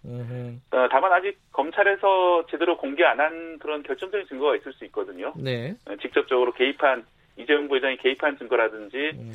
어, 이번 혐의가 주로 시세 조종 쪽인데 시세 네. 조종에 개입한 증거 또 시흥을 확신할 수 있는 그런 증거들이 나온다면은 어, 구속될 수 있다라고 생각이 듭니다. 음, 뭐 시세 조정은 뭐 법적으로는 그렇게 얘기해도 뭐 보통 사람들이 얘기할 때 뭐 주가 조작이라고 얘기할 수도 있는 거잖아요, 그죠? 네. 뭐 SBS가 공, 뭐 어제 보도한 걸로는 프로젝트 G 뭐 이런 걸로 보면은 뭔가 이제 지금까지 공개가 안 된 혐의가 영장 전담 판사한테 제시될 가능성도 있다. 네, 그렇습니다. 예, 실질 심사 자체는 원래, 원래 이제 비공개니까요, 그죠? 예. 근데 이제 어 며칠 동안 삼성이 무슨 호소문도 내고 막 이러고 있습니다. 그리고 그 전에는 대국민 사과를 했었잖아요. 이재용 부회장이 우리가 네. 복귀를 해보면요. 근데 네. 그 대국민 사과 한 것 자체는 이번 사건하고는 별개죠. 예, 그렇습니다. 그 사건 같은 경우는 최준실 씨에게 이제 말 같은 이제 뇌물을 준 사건인데요. 예. 이제 물론 그것과 연관지어서 이제 그 사건을 계기로 뇌물이 전달됐고 그 뇌물이 결과로서 이번 그 합병 승인이나 이런 문제들이 해결됐다라고 볼 수 있는데 네. 어, 재판 자체는 별개의 사건입니다. 음흠. 이번 사건 같은 경우에는 삼성 바이오로직스 분식회계가 하나의 줄기가 있고요. 네. 어, 말씀하셨던 시세 조정, 이 시세 조정은 네. 삼성물산에 대한 시세 조정을 통해서 삼성물산과 제일모직의 합병을 어, 자신들이 편한 대로 했다. 네. 네. 그것이 또 하나의 줄기가 되겠습니다. 자, 분식회계 그리고 시세 조정 그게 큰 두 축이라고 말씀하셨는데 네. 어, 오랜만에 하나씩 좀 어, 살펴보죠. 분식회계가 뭐이다 잊어버린 분도 많을 겁니다. 좀 간단하게 네. 어, 예.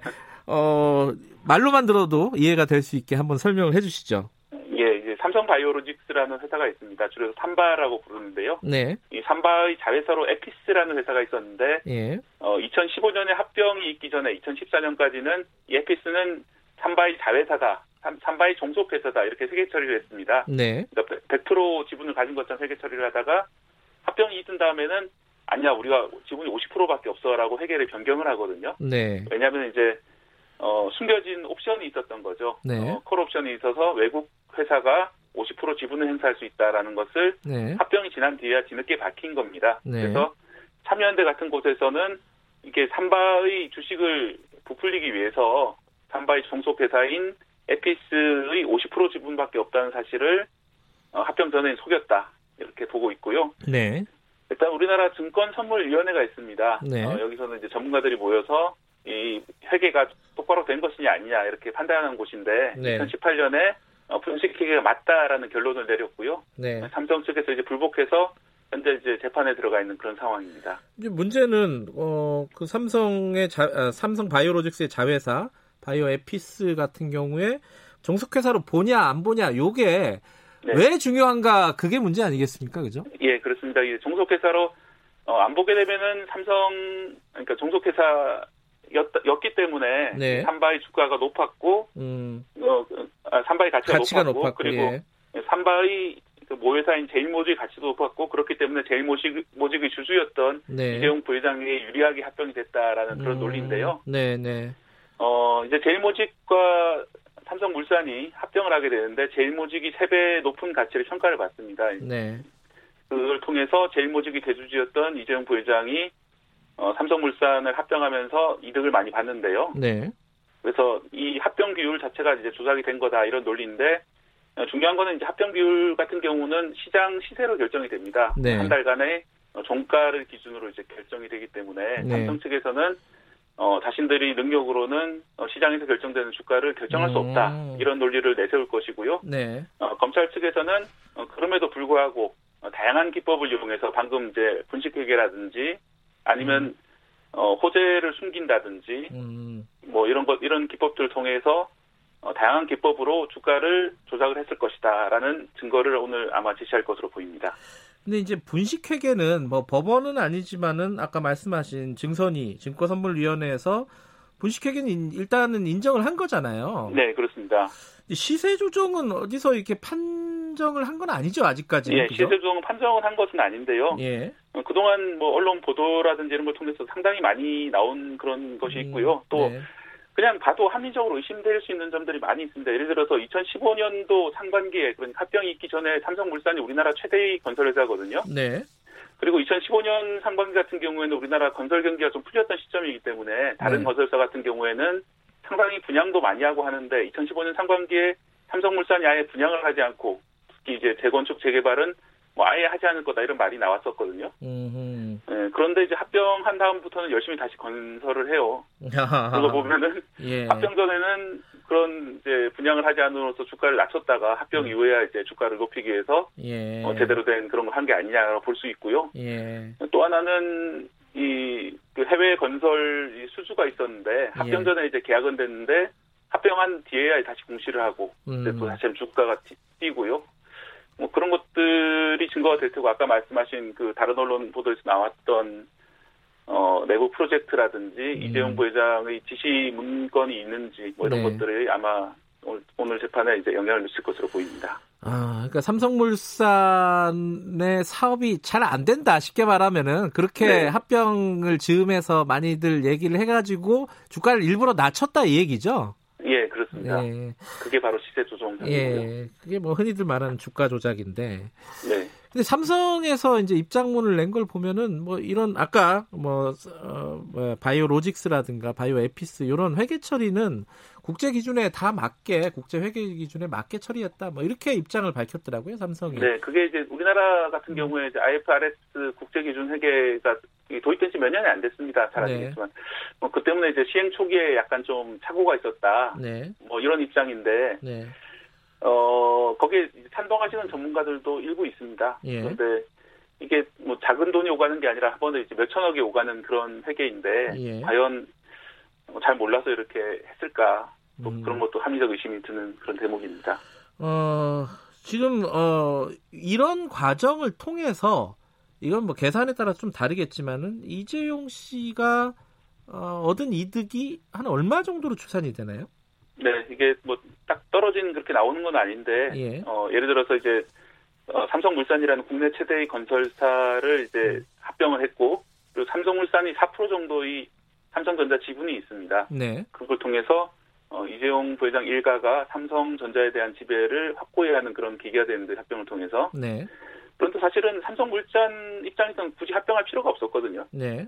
삼성물산 입장에서는 제일모직을 합병함으로써 어, 삼성물산 주주들이나 삼성물산 자체가 얻는 이익이 불분명한데도 합병이 이루어졌고요. 네. 어, 참여연대에서 계산을 해봤는데요. 이재용 일가가 얻은 이익이 한 3조 원에 4조 원 가량 된다라고 음. 이제 평가를 했고, 네. 그리고 어, 당시 합병 당시에 삼성물산 최대 주주는 국민연금이었습니다. 네. 예, 국민연금이 입은 손실은 4천억에서 5천억 정도 된다 이렇게 평가를 했습니다. 예. 그 당시에 그 외국계 어, 주주들이 대부분 다 반대를 했고 합병에 대해서 예. 특히 투자 자문자들이 반대를 했고 실제로 팔고 나간 외국계 주주들도 상당히 많이 있거든요. 한국 네.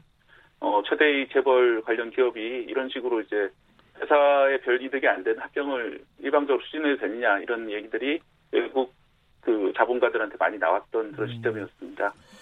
그러니까 그때 이제 국민연금이 손실을 입었다는 게 사실은 이제 국정농단 사건 때 국민연금이 연관돼 있고 거기에 뇌물하고 이게 다 하나의 사건이에요. 사실은 보면 그렇죠. 네, 그렇습니다. 지금 뭐 재판 이제 국민연금이 왜 이렇게 손실나는 행동을 했을까 거기서 음. 이제 추적을 해보면은 결국 그 국정농단하고 연관된 게 아니냐 이런 음. 추정들이 계속 있었고 네. 어, 실제로 그 관련된 분들이 아직 지금 뭐 유죄 판결을 받고 감옥에 음. 있는 분들도 있고 그렇죠. 네. 그러니까 이게 전부 다 하나의 사건인데 쪼개져 가지고 이제 수사나 재판들이 들어간 건데 요번에 이제 사건의 본류죠. 어, 주가 조정 주가 조작 뭐 시세 조정이라든가 이런 분식회계라든가 이런 부분에 대한 판단이 필요한 건데 1차적으로 내일 새벽쯤이면 나오고 내일 우리 뉴스에서 아, 우리 프로그램 최강 시사에서 이걸 가지고 좀 자세히 짚어볼 기회가 있을 것 같습니다. 오늘 알기 쉽게 잘 설명해 주셔서 감사합니다. 네, 감사합니다. 박대기의 고속경제 KBS 박대기 기자였습니다. KBS 일라디오 김경래 최강 시사 듣고 계신 지금 시각은 8시 43분 향해 가고 있습니다.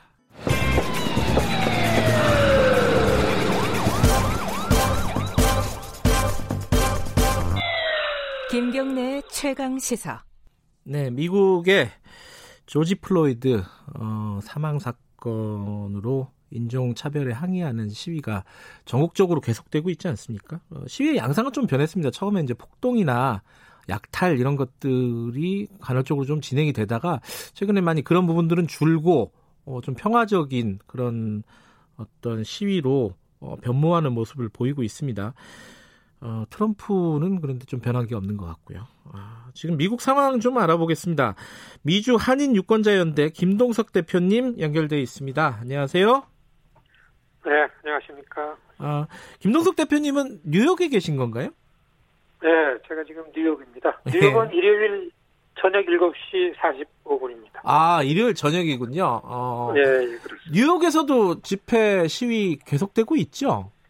네, 계속되고 있습니다. 뭐 사실 어, 어디서 어떤 규모가 얼마만큼 했다 이제 설명이 안 되죠. 전국적으로 음. 네, 그제 어제보다도 계속 확대되는 것 같고 네네. 지금 뭐 어, 그 오프닝 하신 것처럼 네. 어, 어, 그 격렬한 이를테면 어, 그 폭력적인 부분들이요. 예, 예. 뭐 이런 것들은 이제 거의 없어졌습니다. 음. 시위가 자리를 잡았다 이렇게 예. 표현하는 게 맞는지 모르겠습니다.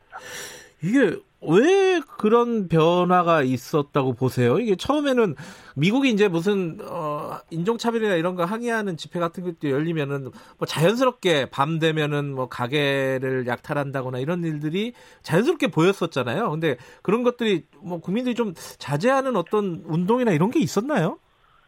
이번에 저도 뭐 사실 이런 일, 일, 이 관계 오래 해왔는데 네. 이번 미네아폴리스에서 그 진원지의 상황이 너무나 참혹했고 음. 그 다음에 예, 그 다음에 이게 코로나 상황에서 벌어졌잖아요. 네네. 그런 상황에서 이렇게 눌려 있던 미국의 행정부나 공권력에 대한 이 저항감이나 반감이 너무 많았습니다. 일반 서민 시민 사회에 미네아폴리스에서 거긴 또 빈부격차가 너무 심하고 그 사건이 일어난 데는 좀 빈곤한 지역이고 네.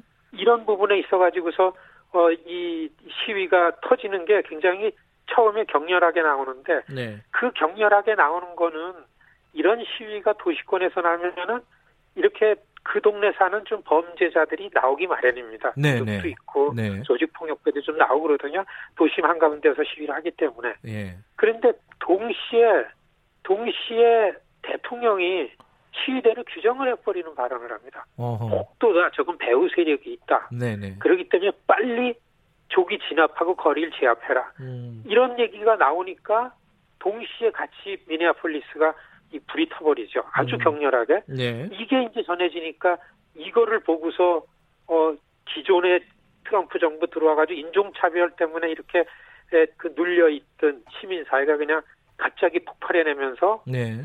대통령은 계속 강경한 얘기 나오고 약탈이 보이면 총격을 가라 뭐 이런 하면 안 되는 얘기가 나오니까 같이 이게 커진 거죠. 음. 그래서 그게 25일서부터 1일까지 그 주 주말 지난주 주말까지 거의 통제 불능으로 관리 불능으로 시위대 중심은 있었습니다. 음. 그러다가 예 그러다가 1일 2일 지나가면서 그 대통령이 그 백악관 앞에서의 그 뭐 이벤트 한게 아, 너무 예. 여론이 나빠지니까 한발 떼면서 예, 역시 시위대도 좀 조용해지면서 이번 주말에는요 지난 한 금토일 아주 네. 예, 정상적으로 시위대 규모는 더 커졌습니다. 예, 음. 전국적인데 훨씬 더 평화적으로 어, 이렇게 시위가 진행됐죠. 예. 그 저희들 제가 뉴스나 이런 화면들을 보면은 무슨 축제 뭐 이런 것처럼 진행이 되더라고요. 마치 이제 한국에서 촛불 집회 같은 게 열리는 그런 분위기예요. 되게 평화적이고 스스로 되게 규율을 잘 지키는. 실제로 나가보면 그런가요? 그렇죠. 이게요, 음. 맨 처음에, 예. 맨 처음에, 어, 요즘 시위에 이렇게 갑자기 이런 방화나 약탈이 없었는데 있으니까 주류 TV 채널에서 그걸 많이 비춰줘서 그렇죠. 예. 사실은, 네, 사실은 미국의 이런 시위들이 늘 있는 몇몇, 그리고 요번에는 이런 폭도 같은 범죄자들이 왜 처음에 기승을 부렸냐면 코로나 상황이니까 시위대에 오는 시민들이 다 마스크를 썼어요. 아. 그러니까 가면을 쓰고 마스크 쓰는 게 이상하지 않으니까 이 사람들이 얼굴을 가릴 수가 있었죠. 예. 그러니까 우리처럼 시위를 준비하는 쪽에서는 이게 굉장히 큰 고민이었습니다. 음. 네, 그리고 뭐, 예, 그리고 요번 시위는 좀, 좀 전시민화 시키느라고서 시위 장소를 그 아주 슬렁가나 아주 도심보다는 좀 저항을 항의를 할 수 있는 지역으로 네. 좀 부자들 정리된 지역으로 시민들이 집결을 했습니다. 음 그렇군요. 그 한인들도 이렇게 시위에 참여하고 이렇다는 얘기를 들었는데 맞나요? 그렇습니다. 이 27년 전 LA 폭동이라는 이, 이 악몽이 살아나는데요. 네. 이번에 굉장히 크게 달라진 거 보고 굉장히 좀 안도를 했는데, 네. 이 물론 한인타운이 표적이 돼서 한인타운을 공격을 받은 건 아니지만 네. 이번에 인종차별에 저항하는 일반 시민들의 저항에 이 반응에 한인들이 굉장히 많이 나왔습니다. 음. 그때하고 다릅니다. 음흠. 그래서 다른 데서 볼 때 일반 시민 이런 시위 만드는 데서 볼 때도 더 이상 한인이 마이너리티에서 고립된 게 아니다. 음. 따로가 아니구나. 음. 같이 소수계의 인권, 공권력 폭력에 대해서 같이 네. 목소리를 내는 그런 커뮤니티구나 라는 여론이 있죠. 음흠. 그래서 LA에서 방위군이 들어왔지만 한쪽에서 LA 타운에서 또 굉장히 크게 이런 평화 시위를 하고 그러니까 굉장히 한인 커뮤니티가 많이 이렇게 좀 그 발전이 된 거다. 이게 음. 맞는 표현인지 모르겠는데요. 예. 그런 모습이 있어가지고 좀 안덥니다. 지금 뭐 그런 어떤 그 상점을 약탈당한다거나 그런 피해는 이제 많이 줄었다고 보면 되겠고요. 그죠? 사실 요번에 피해가 한인들이기 때문에 많이 받은 건 없고요. 음. 시위 장소가 한인들 업소가 있으면은 손에 닿으면은 음, 처음에 네네. 나와가지고서 뭐 해코지를 했기 때문에 네. 특히 필라델피아의 시위 장소가 네. 한인들이 한인들을 상대로 하는 업소가 아니고 네. 일반 이런 남미계나 흑인들을 상대로 하는 이런 생필품 같은 거를 비즈니스라는 게 많이 있는 지역에서 시위를 했기 때문에 네. 그쪽에 아주 피해가 좀 많습니다. 예.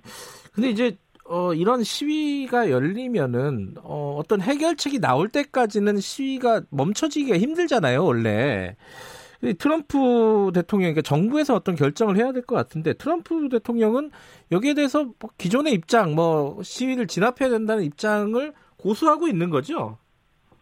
그렇죠. 사실 시민사회는 뭐 불평등이나 불공정하거나 나오면은 목소리 내기 마련입니다. 네. 이것도 자연스럽게 나온 거고 네. 좀 생각보다 커져서 그렇지.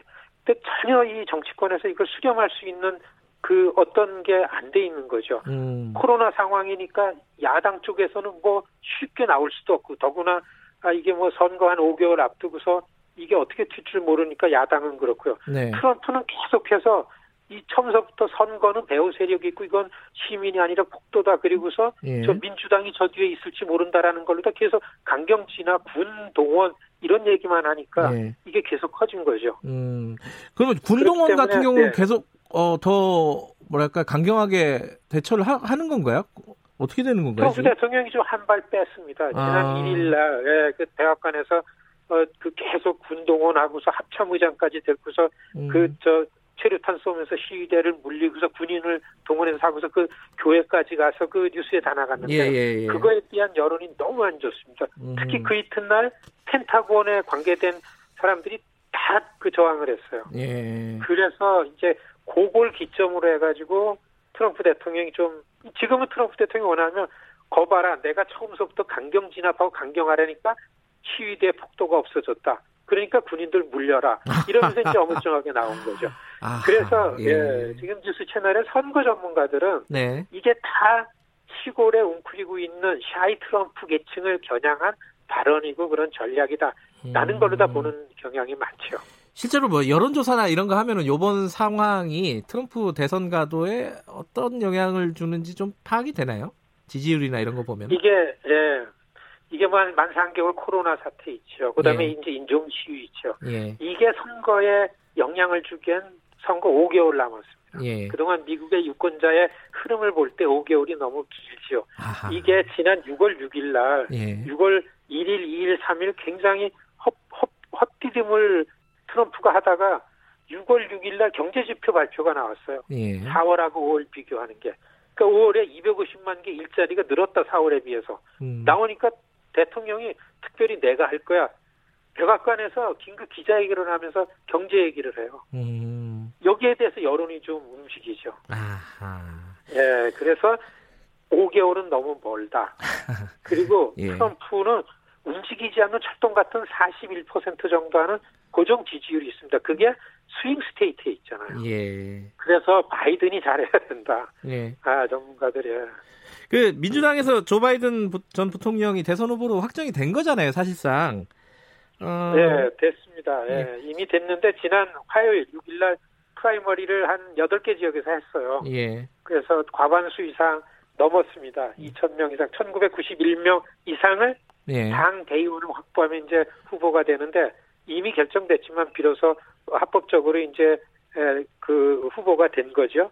어, 이제 만 두 달 전당대회를 놔두고 있는데, 그 이 코로나 사태 때문에 뭐, 어, 그 전혀 이 온라인에서만 화상으로, 줌으로만 선거운동이 좀 어려운데, 과연 내일이죠. 한국 시간으로 내일이죠. 그 네. 화요일 날, 9일 날 그, 어, 휴스톤에서 이, 이 그 사망자, 흑인 사망자 아, 장례식에 있습니다. 예. 아, 장례식에는 안 가고 그 전날 추모식에 바이든이 가서 어떻게 앞으로 전당대회 음. 때까지 선거 운동을 할 건가라는 걸 좀 보여주면서 적극적으로 예. 비로소 나서게 되는 거 보면은 선거 전략이 좀 보일 것 같습니다.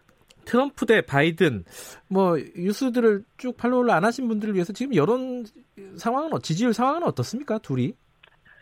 어한 전국 지지도는 늘 바이든이 한 7, 8% 앞서 왔죠. 음. 바이든은 가만히 있어도 일반적인 지지율은 그렇습니다. 네. 근데 사실 트럼프나 뭐 이, 이 선거는 한 일곱 여덟 개 주에서 결판을 내잖아요. 네. 이 선거제도 때문에. 네. 그래서 그 경합주의 지지율은 오차범위 한도에서 바이든이 한 3월 중순, 4월 초까지 앞섰는데 네. 지금은 한 6, 7%로 벌려졌습니다. 특히 오하이오 주에서 거의 한 8% 바이든이 앞서죠. 아. 트럼프가 굉장히 초조하고 네. 네. 지금 불안하다. 아 이렇게 보여지고 뭐 이 이 주말에 어제 오늘 트럼프 일정을 모릅니다. 어디서 무슨 선거 운동을 할지. 아. 네. 그 뭔가 지금 상황은 트럼프가 초조합니다. 네, 트럼프가 뭔가 카드를 꺼낼 가능성이 높겠네요, 그죠? 초조해 진다면. 네. 음.